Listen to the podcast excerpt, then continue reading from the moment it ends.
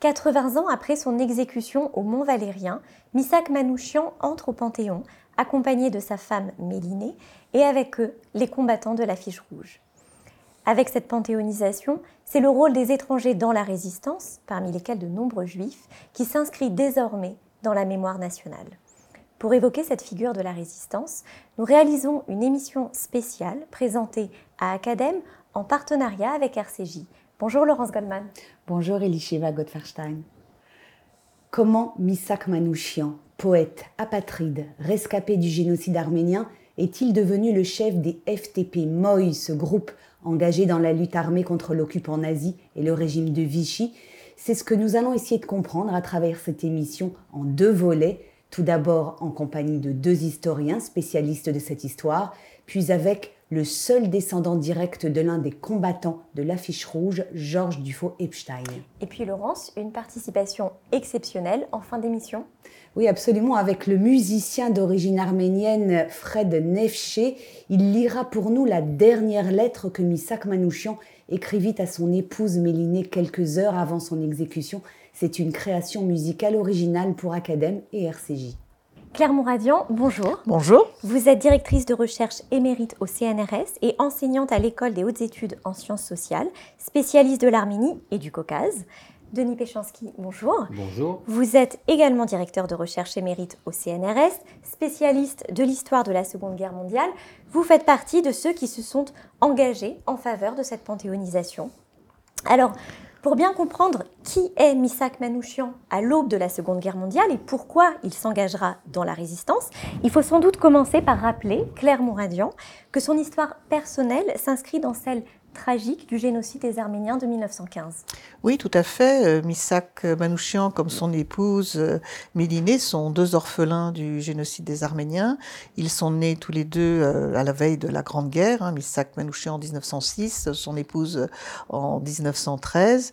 Ils ont vécu justement cette grande catastrophe du génocide. Ils ont perdu leurs parents, se sont retrouvés dans des orphelinats, dans différents endroits, là dans le cas de Missak, euh, Méliné en, en, Grèce, puis ils sont arrivés en France à peu près en même temps, au début des années 20. Donc ils ont aussi en partage ce, destin, euh, tous les deux bien sûr, mais comme beaucoup d'Arméniens de France euh, qui sont pour qui sont en France aujourd'hui, sont les descendants de ces rescapés arrivés donc au lendemain de, de la Grande Guerre. Comment Manouchian devient communiste, Claire Mouradian Il appartient à la classe ouvrière, hein, de fait, lorsqu'il est en France, mais il est aussi un intellectuel qui réfléchit et qui se révolte contre l'injustice. C'est ces deux aimants-là qu'il faut prendre en compte Alors tout à fait, il est bon issu d'une famille euh, du monde rural, hein, plutôt. Je pense que son père était un, artisan de, sa région, mais euh, comme beaucoup d'Arméniens, quelles que soient les classes sociales, euh, ils se retrouvent prolétarisés. D'ailleurs, les Arméniens qui arrivent en France sont venus comme travailleurs, et dès son arrivée, il arrive en, en septembre, le 16 septembre 1924 en France. trois jours après, il commence à travailler au chantier naval de la Seine. On le voit à travers le registre d'immatriculation que l'on a retrouvé dans les archives municipales. Et donc, c'est des gens qui sont donc des ruraux à l'origine, qui ont perdu leur famille pour, euh, pour la plupart. Et au sein de la classe ouvrière, enfin, ou du monde ouvrier, ils vont peut-être retrouver une autre, un autre, d'autres modes de solidarité, de convivialité, enfin, une autre, une autre famille. Et donc, alors, c'est un Arménien, il est très proche de ses racines, il est très actif au sein de, de sa communauté d'origine à Paris, mais c'est aussi un amoureux de la France, Denis Péchanski. Oui, alors ça, c'est la, la nouveauté de, ces derniers mois à l'occasion de la panthéonisation. Euh, j'ai été amené à travailler sur toute une série d'archives, comme, Claire, euh, chacun dans notre domaine, et euh, je suis tombé sur son dossier d'étranger. Et le dossier d'étranger contient deux demandes de naturalisation en 1933 et janvier 1940. Et donc, ça, nous confortait dans l'idée qu'on est là face à une, convergence identitaire. Il est communiste internationaliste, il est euh, arménien, très marqué évidemment par euh, le génocide et la mémoire du génocide. Et puis il a un amour pour la France, un amour pour la France qui s'est construit dans l'amour de la littérature, en Arménie même, et ensuite surtout dans le, l'orphelinat d'accueil à côté de Beyrouth. Euh, Et là, il va être entre les deux cultures, et dès qu'il vient en France, d'abord à la Seine-sur-Mer, puis il vient sur Paris, et là, il, va être à la bibliothèque, bibliothèque Sainte-Geneviève, où, où il va il va lire, il va lire les auteurs et il sera comme un pont. On voit bien dans des carnets qui sont eux aussi inédits. Ben, les carnets montrent qu'il est, euh, euh, il est dans la traduction euh, du français en arménien. Il écrit, c'est un mm. poète. Et c'est pour ça d'ailleurs qu'Aragon, c'est évidemment a repris aussi cette, ce, ce, personnage. C'est pas simplement le, le résistant communiste, c'est pas simplement l'affiche c'est aussi euh, le poète euh, qui était déjà euh, chanté par Éluard des 49, qui va l'être par Aragon, évidemment, en 55. Juste une peut-être dernière question à vous, Claire Mouradian, pour, pour qu'on cerne bien qui était ce Manouchian à l'aube de la mhm. Seconde Guerre mondiale et de son engagement dans la résistance. Vous diriez que finalement, il avait une véritable conscience politique qui s'était construite dans les années 30 Tout à fait, à travers, bon, d'une façon générale, le, sentiment d'injustice, enfin, la lutte contre l'injustice, injustice sociale, injustice nationale aussi, du fait du sort vécu par les Arméniens. Et aussi, donc, euh, bien sûr, il y a à la fois ce, cette mouvance internationaliste qu'il partage, universaliste, mais aussi euh, il y a une Arménie soviétique, enfin devenue soviétique après l'indépendance, donc qui est aussi, le, comment dire, le communisme incarne aussi le, euh, le régime dans la patrie des origines. Enfin, donc c'est à la fois aussi un amour de, ce, voilà, de ses racines d'une certaine façon et qui euh, le, porte à, aller vers ça. Donc il y a cette, cet ensemble, c'est un personnage euh, complexe. Hein. le. Oui, le ROC, donc il fait partie, euh, donc il y a un mouvement de masse arménien qui s'appelle le Comité de secours à l'Arménie qui a été fondé en 1921 en même temps que le Comité d'aide à la Russie. Il est euh, le secrétaire, euh, l'un des dirigeants de, ce mouvement. Son épouse Méliné, qu'il va rencontrer au sein de ce mouvement, en est aussi un membre important. Et cela enfin, réunit finalement ces deux combats. Hein, à la fois de... Et en même temps, toutes ces associations, qu'elles soient arméniennes, il y a sans doute les équivalents juifs, sont des éléments d'intégration dans la, dans la société d'accueil. Alors justement, on y vient à ces éléments d'intégration. Euh, est-ce que vous pouvez nous expliquer ce qu'est la MOI Alors la main-d'œuvre immigrée a, été créée assez rapidement euh, au sortir de la Première Guerre mondiale. C'est tout simplement parce que la France sortait saignée de la mmh. Première Guerre mondiale. Elle avait besoin de main-d'œuvre. Et on va voir arriver dans les années 20, à la différence des années 30 où avec la crise on a le mouvement inverse qui s'opère, dans les années 20, on a un afflux mais de millions d'immigrés qui viennent parce qu'on a besoin de main-d'œuvre. Et euh, Missa qui va venir en France parce qu'on a besoin de main-d'œuvre et aussi il va euh, venir comme réfugié avec le passeport Nansen. Mais c'est fondamental de comprendre que effectivement dans les années 20 le PC met en place une structure qui sert finalement à la fois de vecteur d'intégration dans la société française et en même temps euh, en, respectant euh, les, singularités d'origine. Oui, parce qu'il y a différentes structures. Exactement, ils vont laisser des groupes de langues. Mhm.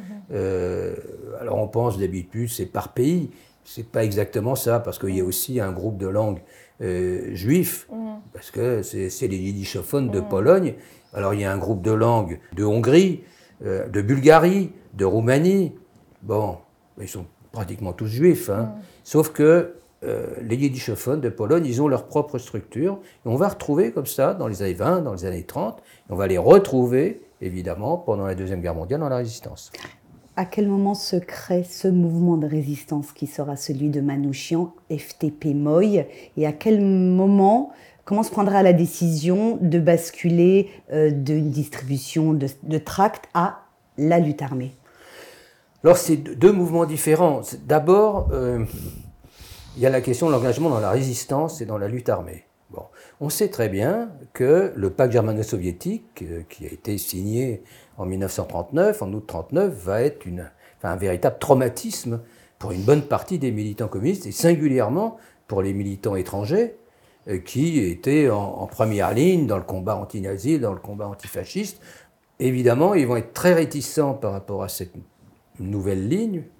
On peut penser d'ailleurs que Manouchian, demandant à nouveau sa naturalisation en janvier 1940, on est en plein dans le pacte, c'est à minima un signe fort, on va dire. Bon, parce que demander sa naturalisation pour pouvoir combattre, euh, alors même que le PC, euh, dans le cadre de ce grand changement stratégique, dit c'est une guerre impérialiste, euh, la classe ouvrière n'a rien à faire dans cette guerre, évidemment, là, on voit bien la, la distorsion. Bon, le tournant s'opère en 1941, et puis au printemps, bah, s'opère un renversement déjà au sein du PC, globalement, ce qui fait qu'on peut dire que la résistance anticipe de quelques mois dans ses choix le euh, basculement majeur qui est euh, l'opération Barbarossa, la rupture du pacte germano-soviétique et l'entrée des troupes allemandes euh, à l'Est. Et là, bien entendu, non seulement il y a changement de stratégie, mais en plus, il y a, une, il y a un appel à la lutte armée.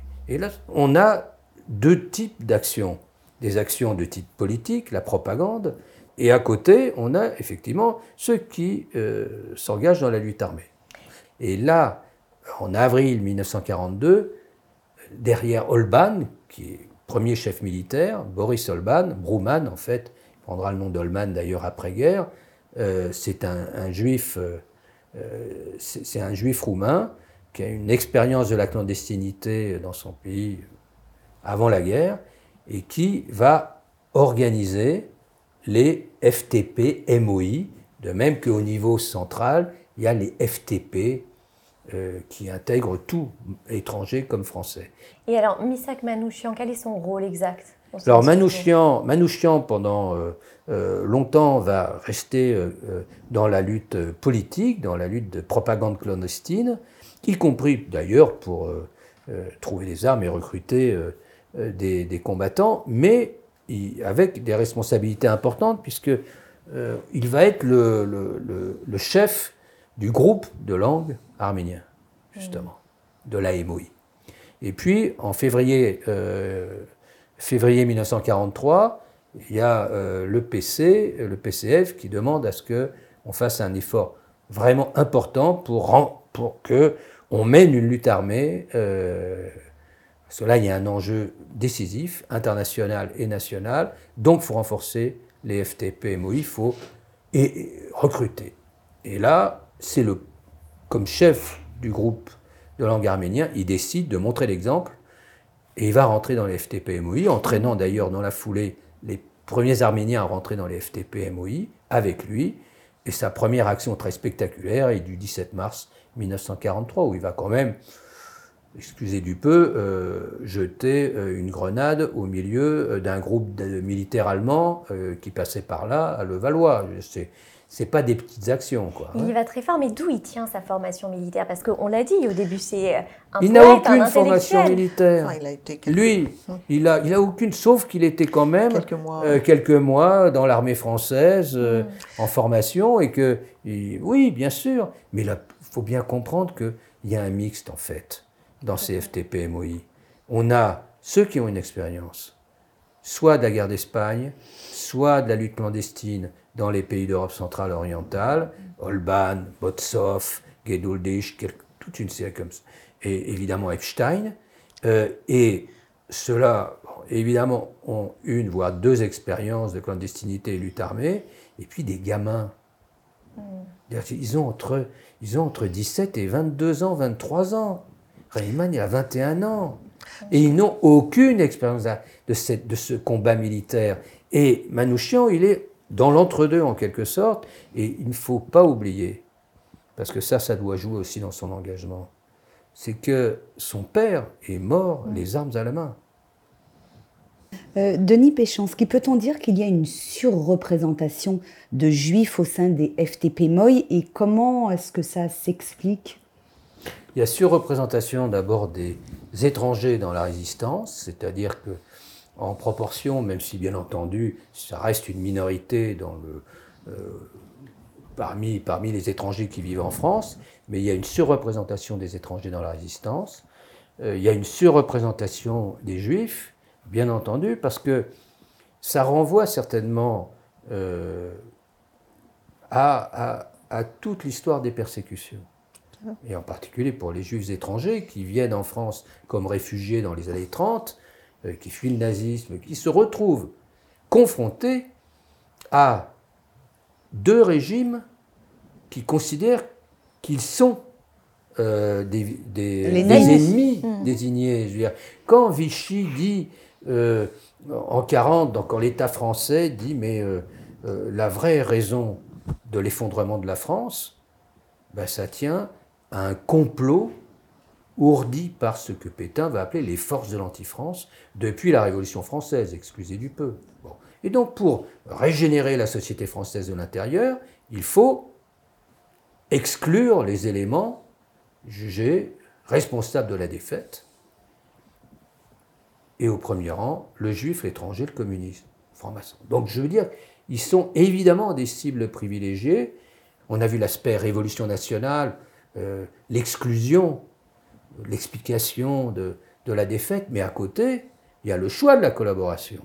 Et le choix de la collaboration, ça veut dire aussi le choix de la collaboration des polices. Et que donc, ben, les Allemands, ils sont pas idiots. Hein. Ils savent très bien que la police parisienne en particulier est autrement plus efficace que les Allemands pour pouvoir euh, se confronter à la résistance, euh, à la résistance française, parce qu'ils connaissent ces militants d'avant-guerre. Et en plus, ils ont des techniques que les Allemands n'ont pas. La technique de la filature, c'est leur spécialité. On a là des policiers français qui vont combattre au service de l'occupant contre des étrangers qui combattent pour la libération de la France. Le chiasme est quand même assez spectaculaire. hein. Un petit mot, euh, Denis Péchanski, sur Marcel Reimann, vous l'avez mentionné euh, tout à l'heure. Il est euh, emblématique de, de ces jeunes, très jeunes garçons, 17, 19, 21 ans, qui rentrent dans la résistance armée chez un juif étranger dont très souvent une partie de la famille a déjà été arrêtée et déportée. Oui, son père a été arrêté en 41, donc il, a, il a vraiment été. Il figure sur la marqué. fiche rouge. hein. Euh, Lui-même figure, euh, figure sur la fiche rouge. On le voit euh, même représenté dans les petits films qui ont accompagné cette grande campagne de propagande avec un, un revolver à la main. Le petit problème, c'est qu'elle a une tête d'ange. Donc, je veux dire, le- là, là, la propagande allemande, elle a mal ciblé. Quoi. Et c'est vrai qu'il il symbolise d'autant plus cet engagement qu'il est dans l'équipe spéciale. Et l'équipe spéciale, c'est celle qui est chargée des opérations les plus spectaculaires, dont dont notamment et évidemment Mhm. l'exécution de Julius Ritter. Et on prend toujours cet exemple d'abord parce que c'était un colonel SS extrêmement important, ensuite parce que c'est le ça il était le illustre responsable du parfaitement. STO. Des- Voilà, c'est le Mhm. responsable du service du travail Mhm. obligatoire en France. Donc ça concerne toute la population Toute française. la société française. Donc quand on se dit quel est l'impact de ce genre d'action, enfin, réfléchissons deux secondes. Les familles, leurs gosses, ils vont en Allemagne pour remplacer ceux, les Allemands qui vont sur le front de l'Est. On leur impose ça. Et là, ils se trouvent avec euh, des résistants qui exécutent celui qui est responsable du STO en France. Moi, j'imagine la réaction. Doit être, ah ouais, quand même. Ah oui, ils sont bons, les petits, là. Donc l'efficacité militaire, elle est dans l'efficacité politique. L'opération a été menée depuis des mois sous la responsabilité d'Olban, le prédécesseur de, De Manouchian, et menée par une femme, Christina Boïko, qui était la responsable du service de renseignement. Alors pas au sens où on l'entend aujourd'hui, c'est un service qui était chargé de repérer les cibles les plus spectaculaires, les plus importantes, et puis de dire, voilà, il habite là, maintenant, c'est à vous d'agir. Alors juste- justement, on y vient au rôle des femmes, mais d'abord, Mélinée, Mélinée, l'épouse de, de Missak Manouchian, parce que Missak Manouchian entre au Panthéon accompagné de Mélinée, comme Simone Veil euh, était entrée accompagnée de son mari, Antoine Veil. On a tous en tête euh, la lettre bouleversante hein, que, que Missak écrit à Mélinée. Est-ce que vous pouvez nous parler un petit peu de Mélinée Qui était-elle? C'était aussi une rescapée Oui. du génocide. C'est aussi une orpheline du génocide des Arméniens avec sa sœur, placée dans différents orphelinats. Ensuite, arrive en, France dans, au sein d'une école qui est maintenant au Rincy, mais qui arrive d'abord à, qui était créé à l'origine dans l'Empire ottoman, et arrive au, à Marseille en 1926, puis l'école des ménages est installée au Rincy en, région parisienne. et elle, existe toujours. Et elle existe toujours. Donc elle étudie dans cette école pendant 5-6 ans. Et ensuite, elle, bon, bien sténodactylo, on apprenait les métiers aux enfants dans les orphelinats pour qu'ils puissent se débrouiller dans la vie. Et elle milite très tôt, elle aussi, dans la mouvance communiste et au sein de ce mmh. comité d'aide à l'Arménie. Mmh. C'est là qu'elle rencontrera Missak, mmh. lors d'un bal. Bon, voilà, et euh, elle, est euh, à la fois, bien sûr, euh, ils ont un destin, partagent un destin commun, ils partagent bien sûr leur identité arménienne, le même, la même identité politique, non. Et pendant la guerre, elle s'engage aussi. Alors, non seulement on évoque le, rôle des femmes comme agent de liaison, comme tapant des tracts, mais ce qui n'était pas non plus si, si, évident que ça, si anodin, puisqu'il était interdit de posséder des machines à écrire. Elle transportait les armes, les armes et les récupérait jusqu'au aux, hommes qui allaient, eux, désarmer pour, euh, en cas d'arrestation en cours de route, ne pas risquer euh, ah, jouer leur peau. Hein. Jouer leur peau. Ah, elles jouaient leur peau. Elles jouaient leur peau, d'ailleurs, certaines, comme Olga mmh. on va en parler. On va en parler. Donc, et elle, euh, ensuite, elle, elle échappe ben, un peu de justesse à l'arrestation. Elle, est, elle se cache, elle est cachée dans la famille des Aznavourians, les parents de Charles Aznavour, qui en parle d'ailleurs dans ses mémoires. Mmh. Et euh, après, à la fin de la guerre, elle jouera un autre rôle. Donc, bien sûr, la lettre euh, sera connue, hein, la lettre à, Mélinée quand elle sera arrivée. Mais elle va essayer d'honorer justement ce que demandait Missak, la mémoire de, de Missak et de ses compagnons. Publier ses Alors, en faisant publier, bien sûr, ses poésies à titre posthume, en allant en Arménie aussi, en, faisant, en essayant de faire valoir cette mémoire en Arménie, où elle emmène d'ailleurs euh, ses archives, les archives de Missak qu'on a retrouvées un peu récemment, enfin les carnets, des, des éphémérides, etc. Et euh, alors, elle puis elle reviendra euh, en France et pendant, on peut dire toute sa vie, en fait, euh, elle essaiera de d'évoquer la mémoire non seulement de Misak, mais aussi de tout ce mouvement de, de résistance des Arméniens et du groupe, hein, de, et du groupe Manouchian. Donc elle joue un rôle à la fois de concret, enfin, voilà, d'acteur dans cet engagement, et aussi de porteuse de la mémoire et de transmission. Un mot tout de même sur la seule femme qui figure sur la fiche rouge. Il s'agit de Olga ou Golda? Golda. Golda Bansik, elle est arrêtée euh, elle aussi en, hmm. novembre 1943 euh, et elle a joué un, rôle essentiel notamment dans le transport des armes. Hein. C'est tout simplement alors, celle qui euh, s'occupait de toute l'intendance armée, c'est-à-dire tout de même, hein, le service de l'armement, c'était elle. Et euh, c'est très émouvant parce que c'est une femme qui, euh, comme euh, Christina, qui a l'expérience des années 30. Elle est engagée dès l'âge de 16 ans en, Bessarabie, en Roumanie, contre le, gouvernement roumain. Elle est en prison et puis finalement elle, elle peut sortir de prison et, elle, va venir, elle va venir en France. Donc elle a cette expérience de l'entre-deux-guerres, du combat clandestin euh, de l'engagement communiste, et puis elle va continuer pendant la guerre, et elle va avoir un poste euh, très important. Ça n'est pas par hasard, effectivement, si elle se retrouve dans les 23.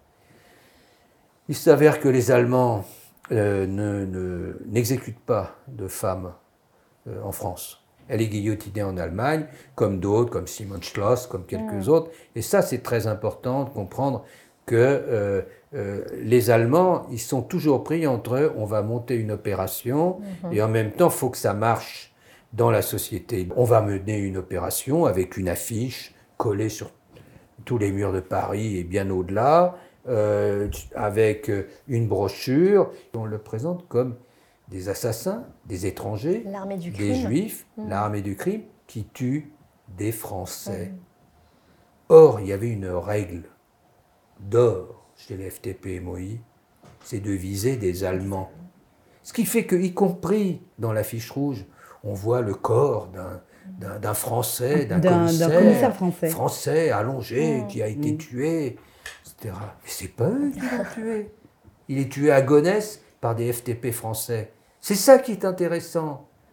C'est qu'il n'était pas question une seconde pour les Allemands de montrer un Allemand tué dans une affiche par ses combattants, parce que tout le monde dirait Ah ouais, chapeau, là, ils ont, ils ont liquidé un Allemand. Alors, trouvez-moi un, commissaire français, on va le mettre dessus. Et en plus, on va montrer dans le documentaire qu'il tue des prêtres, il tue des femmes, etc. etc.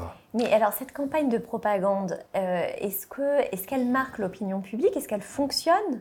Comment est-ce qu'on peut mesurer? Ben, Elle s'inverse. Elle s'inverse. Elle s'inverse, c'est-à-dire que on trouve bien dans les, dans les rapports des renseignements généraux, soit, soit on n'en parle pas du tout, ce qui est très symptomatique, soit on dit non, problème, ça passe pas. Bon, mm. on est déjà en 44, faut pas oublier. Et puis en même temps, on voit bien que bah, ces combattants, euh, l'exécution de Julius Ritter, ça, ça reste. Hein. Mm. Euh, Claire Mouradian, Misak Manouchian, on l'a dit, c'était un Arménien qui dirigeait un réseau de résistants composé de nombreux juifs étrangers. Est-ce que pendant la guerre, euh, juifs et arméniens se reconnaissent une communauté de destin Est-ce que la mémoire de 1915 active une prise de conscience particulière chez les Arméniens? Ah, bah, Certainement, d'autant que pendant la Première Guerre, euh, euh, l'Empire ottoman était allié de l'Allemagne, que l'Allemagne a joué un rôle non négligeable, alors parfois actif, mais principalement passif, mais enfin dans, le, dans, le, dans le génocide, même quand il le critiquait, que les missionnaires, c'est de montrer que ça allait à l'encontre de l'image de l'Allemagne civilisée, etc., etc Enfin bon, pour le bénéfice de la guerre, les Allemands ont fermé les yeux, ont été aussi. Déjà, les termes n'existaient pas, mais les négationnistes, en tous les cas, ont fait de la contre, euh, contre information. Mmh. Et euh, donc ce souvenir n'est certainement pas oublié chez les Arméniens. Euh, pendant la Première Guerre aussi, ceux qui ont été dénoncés, les persécutions à l'égard des Arméniens ont souvent été des Juifs. alors, il y a les héritiers du mouvement arménophile, dans lequel on trouvait figures comme Bernard Lazare ou d'autres, mais aussi des l'ambassadeur américain Morgenthau et quelques autres. Et donc il y a, bon, Franz, on connaît le roman de Franz Werfel, Les 40 jours du Moussadar, euh, qui euh, commémore une des actions d'autodéfense euh, des Arméniens c'est le monde Moïse, hein, le Moussadar, qui était, paraît-il, appris par cœur et récité dans le ghetto de Varsovie par les résistants du ghetto de Varsovie. Donc il y a en permanence cette, euh, ces affinités, ces accointances, et évidemment ça leur rappelle ça. Euh, c'est dit très clairement dans les souvenirs de Mélinée, parfois dans la, dans la correspondance, et pendant la guerre, alors bon, il y a de, il y a de tout évidemment, mais il y a souvent des entraides, des gens qui en cachent d'autres, il y a des faux papiers qui sont donnés, enfin, après, bon, il y a y avoir aussi des dénonciateurs, hein, l'un n'exclut pas l'autre. Mais en tous les cas, au sein du groupe euh, des FTP-MOI, euh, je pense qu'il y a une, euh, une entente voilà, qui va mmh. au-delà de, voilà, des différences que les uns ou les autres peuvent avoir et qui, qui se retrouvent parfaitement. Enfin, ça, ça évoque immanquablement cela. Enfin, en permanence, les persécutions des autres sont vécues, des uns sont vécues par les autres comme mmh. des réminiscences à chaque époque de, de l'histoire. Euh, Misak Manouchian, il est finalement arrêté en novembre 1943 avec Joseph Epstein, qui est son supérieur hiérarchique. Ils ont un rendez-vous à la gare du Petit Bourg, non loin de Paris. Tout le réseau, finalement, euh, va tomber. Pourquoi euh, Joseph Epstein ne figure pas sur la fiche rouge et pourquoi il n'a pas été jugé avec les autres en février 1944 Je dirais que c'est une jolie histoire, ça. Euh, j'ai réussi à, reprendre tous les fils. Quand tout d'un coup, je me suis dit, mais bien entendu, bien entendu, quand il est arrêté, il a, des papiers en béton. Il s'appelle pas Joseph Epstein, juif polonais. Il est blond, il s'appelle Joseph Estin, né au Bouscat, à côté de Bordeaux. Et sur l'affiche, on voit bien français arien. Mais vous imaginez un procès avec comme accusé principal, puisqu'il était le chef de tous les FTP mm. de la région parisienne depuis euh, mai 1943, euh, on aurait mis donc en, premier un Français, bon d'accord communiste, mais Français à rien, ça collait pas. Donc on va l'exfiltrer, et on va le mettre dans un autre procès, bien entendu il sera aussi condamné à mort et exécuté, parce qu'il faut comprendre que dans la suite de l'arrestation de Manouchian et d'Epstein, euh, vont tomber tous les responsables des FTPF de la région parisienne.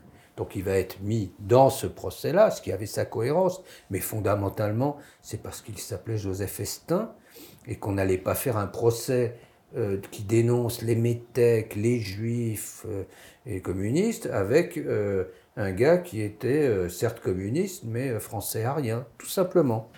Et vous considérez qu'il est en quelque sorte réhabilité, en tout cas son rôle très important au sein des FPT Moy est reconnu puisque le nom de Joseph Epstein figure sur cette plaque apposée à côté du couple Manouchian dans le Panthéon C'était essentiel, c'était essentiel de l'honorer, c'est-à-dire qu'il faut comprendre que cette, euh, cette plaque, en fait, c'est des lettres qui vont être ajoutées juste à côté du, caveau.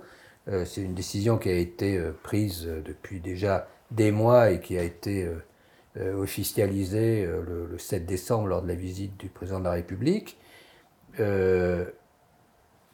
tous les noms qui sont inscrits là sont des noms de résistants qui sont honorés au Panthéon. Ce C'est pas simplement, euh, comme l'a d'ailleurs très bien dit le président, et c'était l'esprit de l'unité laïque et de Sakoun qui sont à l'origine du, comité pour la, panthéonisation, c'est-à-dire euh, euh, dimension universaliste.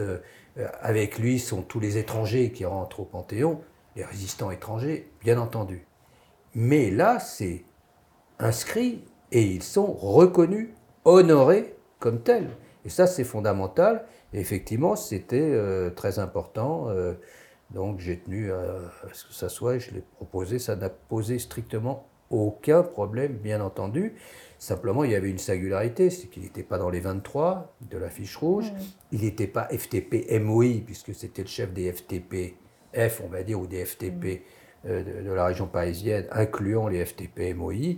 Donc c'est pour ça que ça, il y avait cette, euh, cette singularité, euh, ce qui, je ne vous cache pas, euh, crée quelques difficultés quand on doit donner un nom global à la commémoration. Et vous faites partie de ce comité que vous avez évoqué, qui a initié le mouvement, pour, qui a réclamé l'entrée de Missak Manouchian au Panthéon. Comment la figure de Manouchian s'est imposée à vous? Oh, Elle s'imposait depuis longtemps. Mmh. Moi, par exemple, parce que je travaille sur les étrangers dans la résistance depuis. Euh, et donc, euh, voilà, entre euh, les, le centre d'étrangers en 89, quand même, les étrangers dans la résistance, puis le film sur la traque de la fiche rouge, bah, jusqu'à aujourd'hui, je travaille sur ces sujets-là, ça coulait de source. Et en 2015, par exemple, quand il y a eu la panthéonisation des quatre mm. résistants, moi, je, suis rentré dans une colère noire et je l'ai écrit euh, en 2014. J'étais interrogé parce que c'est en 2014 que ça a été annoncé. Il n'y avait ni résistants étrangers ni résistants communistes, parce que mon problème, c'est pas pourquoi Manouchian est panthéonisé aujourd'hui, c'est pourquoi il ne l'a pas été avant. Et en même temps, on ne peut pas s'empêcher de penser que cette panthéonisation intervient dans un contexte très particulier, plutôt hostile à l'immigration. Alors comment est-ce qu'on pense cette simultanéité? Mais ça, c'est euh, hostile à l'immigration. On fait souvent le lien avec la loi sur l'immigration, mm. sauf que bien sûr que la décision est antérieure. Nous, la rencontre qu'on a eue avec le, dans le comité de, de, de Sakoun, la rencontre qu'on a eue avec les membres du cabinet de, du président de la République, c'est du 30 mars 2022, donc c'était bien avant la loi sur l'immigration. Donc là maintenant on fait un anachronisme, on essaye de se dire quoi que ce soit, mais, mais il y a aussi sans doute quelque chose derrière, non pas dans la décision, mais dans la façon dont c'est reçu, parce qu'il y a une unanimité mmh. assez extraordinaire. Autour de Manouchian. Ah oui, oui, actuellement les, seuls qui sont vraiment opposés, c'est les Émouriens. Mais en, en dehors de euh, je ne vais pas les qualifier. Mais euh, tous les autres, euh, c'est peut-être aussi qu'il y a un message, un message très important aujourd'hui, qui est le message universaliste. C'est de dire que oui, ils étaient arméniens, ils étaient communistes, ils étaient juifs, ils étaient tout ça en même temps. Bon, ils avaient un amour de la France. Et la France, des valeurs partagées, la France des valeurs héritées de la Révolution française et de la République laïque. Oui, ils étaient ensemble là-dedans, dans ce combat. Et c'est peut-être ça le message qui est porté par, cette panthéonisation. en dehors d'une reconnaissance qui s'imposait.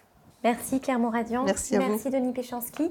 On rappelle que vous publiez ensemble ce livre très dense consacré aux époux Manouchian aux éditions textuelles Avec Astrid Gatamian. avec Astrid Gatamian, tout à fait.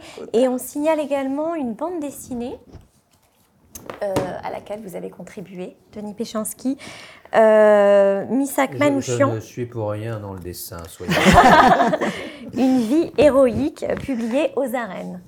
Et puis, Elisheva, pour ceux qui voudraient prolonger euh, euh, ce débat, approfondir le sujet, je signale également euh, ce livre de l'historienne Annette Vieviorca qui vient de sortir aux éditions du Seul. Ça s'appelle Anatomie de l'affiche rouge. Et puis, une autre bande dessinée également pour conclure, Du sang dans la clairière. C'est publié aux éditions Ouest France et c'est scénarisé par l'historien Tal Brutmann. Et dans un instant, nous retrouverons Georges Dufault-Epstein, le fils de Joseph Epstein, le supérieur de Misak Manouchian, avec qui il a été arrêté. Merci. Merci à vous. Merci à vous. Merci beaucoup.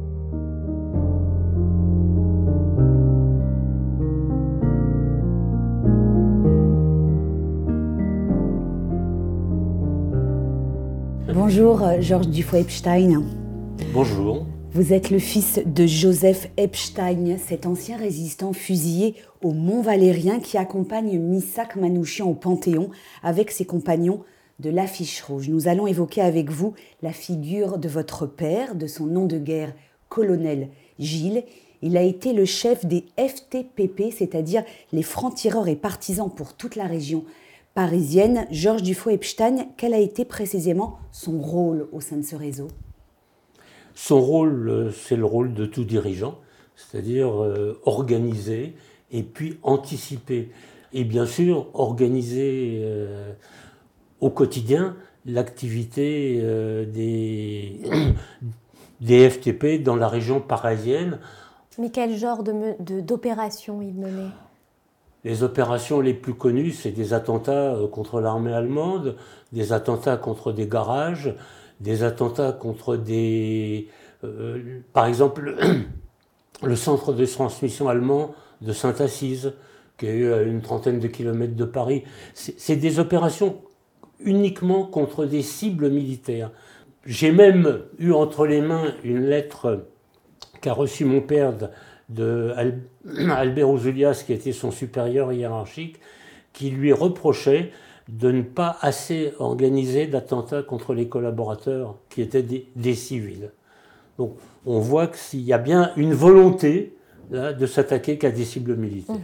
Votre père, Joseph Epstein, va être arrêté avec Ouais. Manouchian le Oui. 16 novembre 1943. Vous, vous étiez né, vous étiez un enfant de deux ans, Oui. né en 1941. Euh, votre mère était également engagée dans la résistance. Oui. Que vous a-t-elle raconté sur euh, son arrestation euh, Alors sur l'arrestation, rien. Et sur la, la vie de mon père en tant que résistant, pas grand-chose. Ma mère était une résistante aussi. D'abord, elle a été agent de liaison. Et puis, comme il nous avait cachés à la campagne pour des raisons de sécurité, euh, elle s'est engagée dans la résistance locale. Et là, elle s'était engagée comme infirmière du maquis. Et donc, ça a été aussi une résistante. Et comme beaucoup de résistants que j'ai rencontrés, ils étaient tous extrêmement discrets sur leur vie de résistant. Ils n'en parlaient pas. Et ma mère, ça a été le cas. Euh, j'ai beaucoup plus appris sur mon père en lisant tous les bouquins qui ont été écrits sur lui. Et c'est là que j'ai appris ce qu'il était. C'est comme ça que je l'ai appris. C'est pas ma mère qui m'en a parlé. Elle m'en a parlé un petit peu, mais euh, très peu finalement. Très très peu. Euh, Georges Dufoy-Epstein, comment on grandit, comment on se construit avec l'image d'un père, euh, la mémoire d'un père qui a été un héros de la résistance contre l'occupant nazi, même si vous l'avez découvert petit à petit? Bah, D'abord, le problème d'avoir un père qui a été euh, un héros, comme on dit, bah, c'est qu'on n'a pas de père. Ça, c'est déjà un manque. C'est déjà euh, extrêmement difficile. Et ma mère a été obligée de m'élever seule. Je peux le dire parce que c'est pas un mystère. euh, Elle a fait une grande bêtise. Elle a voulu se remarier.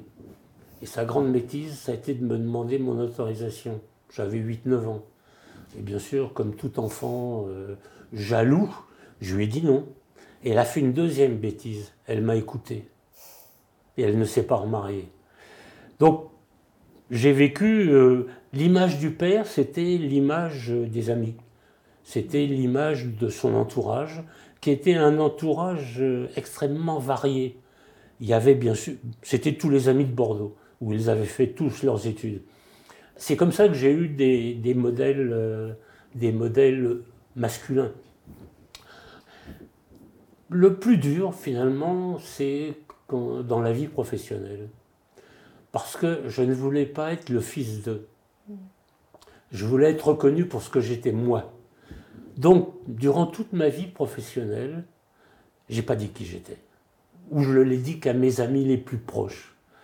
Euh, comme ça, j'étais sûr que j'étais reconnu pour ce que j'étais moi, et pour mes qualités personnelles et pour ma valeur personnelle.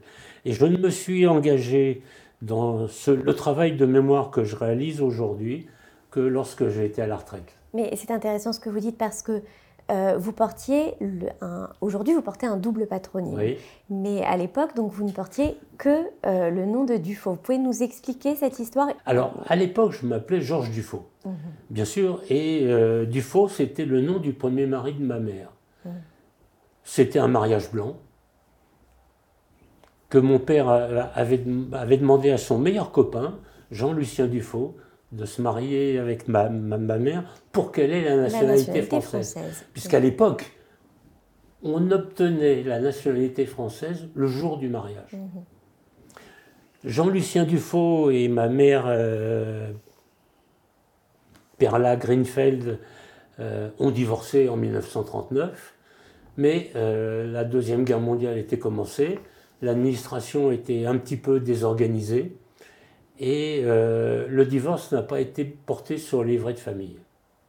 Mes parents, Joseph Epstein et Perla, se sont remariés officiellement en avril 1940. Mais quand je suis né en décembre 1941, mon père s'est présenté à la mairie du 15e avec le certificat de naissance délivré par l'hôpital et il a dit Je m'appelle Jean-Lucien Dufaux donc je viens déclarer la naissance de mon fils et il a présenté le livret de famille de mariage euh, avec de ma mère avec Jean-Lucien Dufaux et je suis inscrit sur ce livret de famille. 1945, ma mère entame des démarches pour que je retrouve mon vrai nom et que je m'appelle Georges Epstein. Et la justice lui répond non. Non.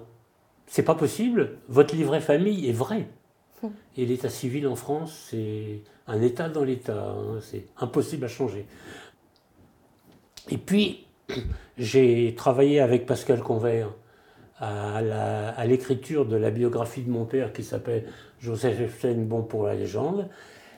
Et Pascal euh, était ami avec Robert Badinter. Et moi, j'ai travaillé avec Pascal pendant quatre ans.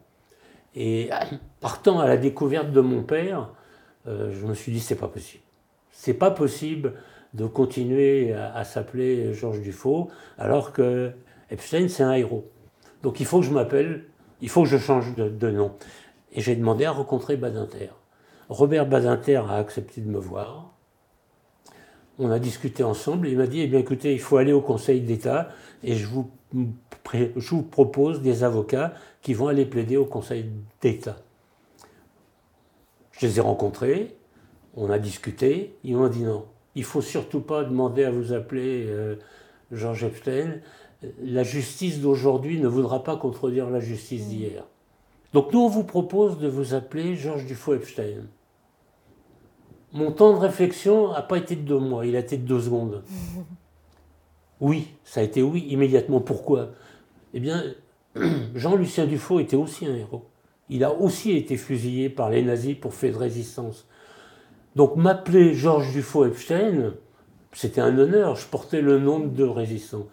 Donc j'ai eu l'autorisation, en juillet 2008, j'ai eu l'autorisation de m'appeler Georges Dufaux Epstein, à coller les deux noms, que je porte avec fierté, parce que tous les deux, tous les deux sont des résistants qui sont morts pour la même cause. Et je, réponds en fait indirectement à une question que vous m'avez posée tout à l'heure. Euh, pendant très longtemps, euh, Joseph Epstein, c'était un demi-dieu. Ce que j'avais lu le peu que ma mère m'avait raconté, ce que racontaient les amis de ma, mère, moi je l'avais mis sur un piédestal. Il était extraordinaire, c'était pas un être humain.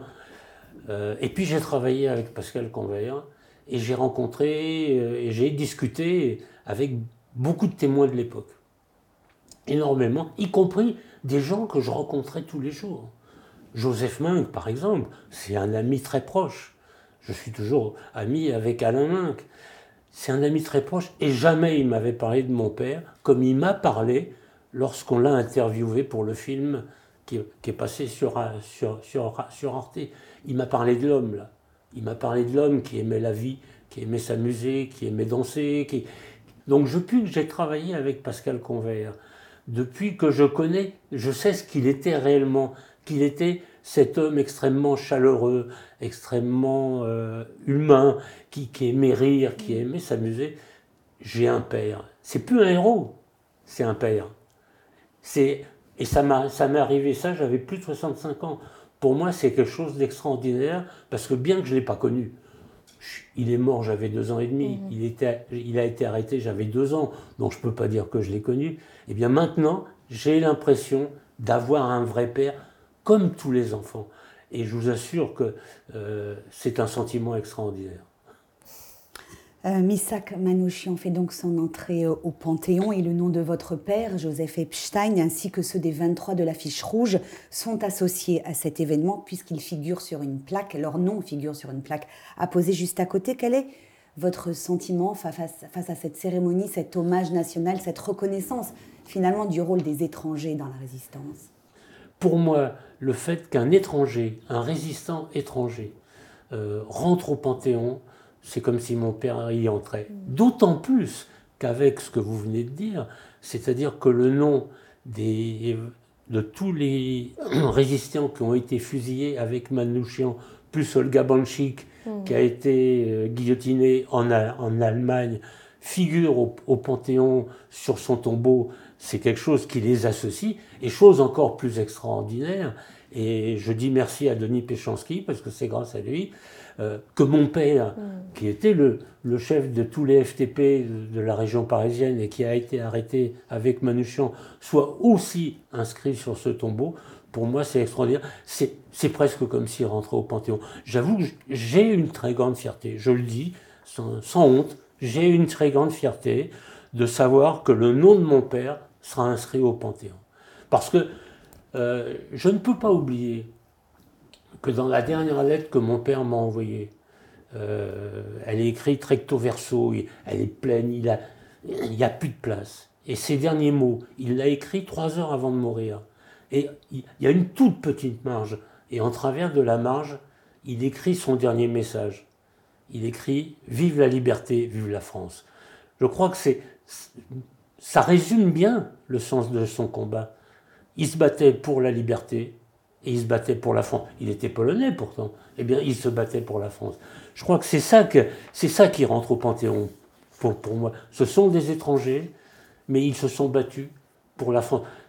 Je suis français, donc c'est, avec fierté que je le dis. Merci Georges Dufour-Epstein.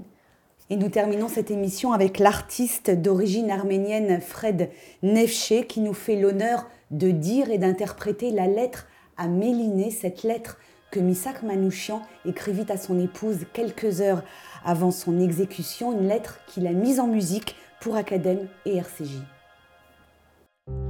Ma chère Méliné, ma petite orpheline bien-aimée, dans quelques heures je ne serai plus de ce monde. Nous allons être fusillés cet après-midi à 15 heures. Cela m'arrive comme un accident dans ma vie. Je n'y crois pas, mais pourtant je sais que je ne te reverrai plus jamais. Que puis-je t'écrire? Tout est confus en moi et bien clair en même temps. Je m'étais engagé dans l'armée de la libération en soldat volontaire et je meurs à deux doigts de la victoire et du but. Bonheur à ceux qui vont nous survivre et goûter la douceur de la liberté et de la paix de demain. Je suis sûr le peuple français et tous les combattants de la liberté sauront honorer notre mémoire dignement. Au moment de mourir, je proclame que je n'ai aucune haine contre le peuple allemand et contre qui que ce soit. Chacun aura ce qu'il méritera comme châtiment et comme récompense. Le peuple allemand et tous les autres peuples vivront en paix et en fraternité après la guerre qui ne durera plus longtemps. Bonheur à tous. J'ai un regret profond de ne t'avoir pas rendue heureuse. J'aurais bien voulu avoir un enfant de toi, comme tu le voulais toujours. Je te prie donc de te marier après la guerre sans faute et d'avoir un enfant pour mon bonheur et pour accomplir ma dernière volonté. Marie-toi avec quelqu'un qui puisse te rendre heureuse.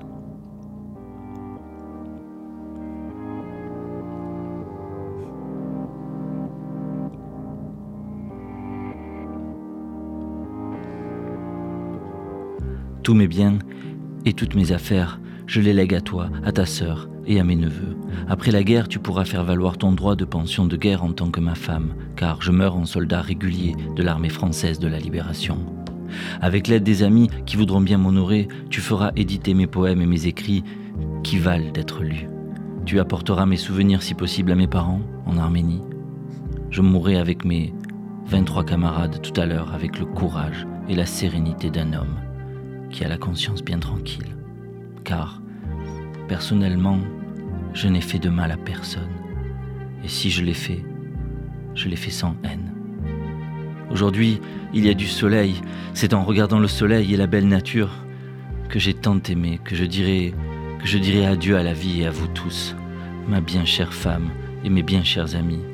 Je pardonne à tous ceux qui m'ont fait du mal ou qui ont voulu me faire du mal, sauf à celui qui nous a trahis pour racheter sa peau, et ceux qui nous ont vendus. Je t'embrasse bien fort, ainsi que ta sœur et tous les amis qui me connaissent de loin ou de près. Je vous serre tous sur mon cœur. Adieu, ton ami, ton camarade, ton mari, Manouchian Michel.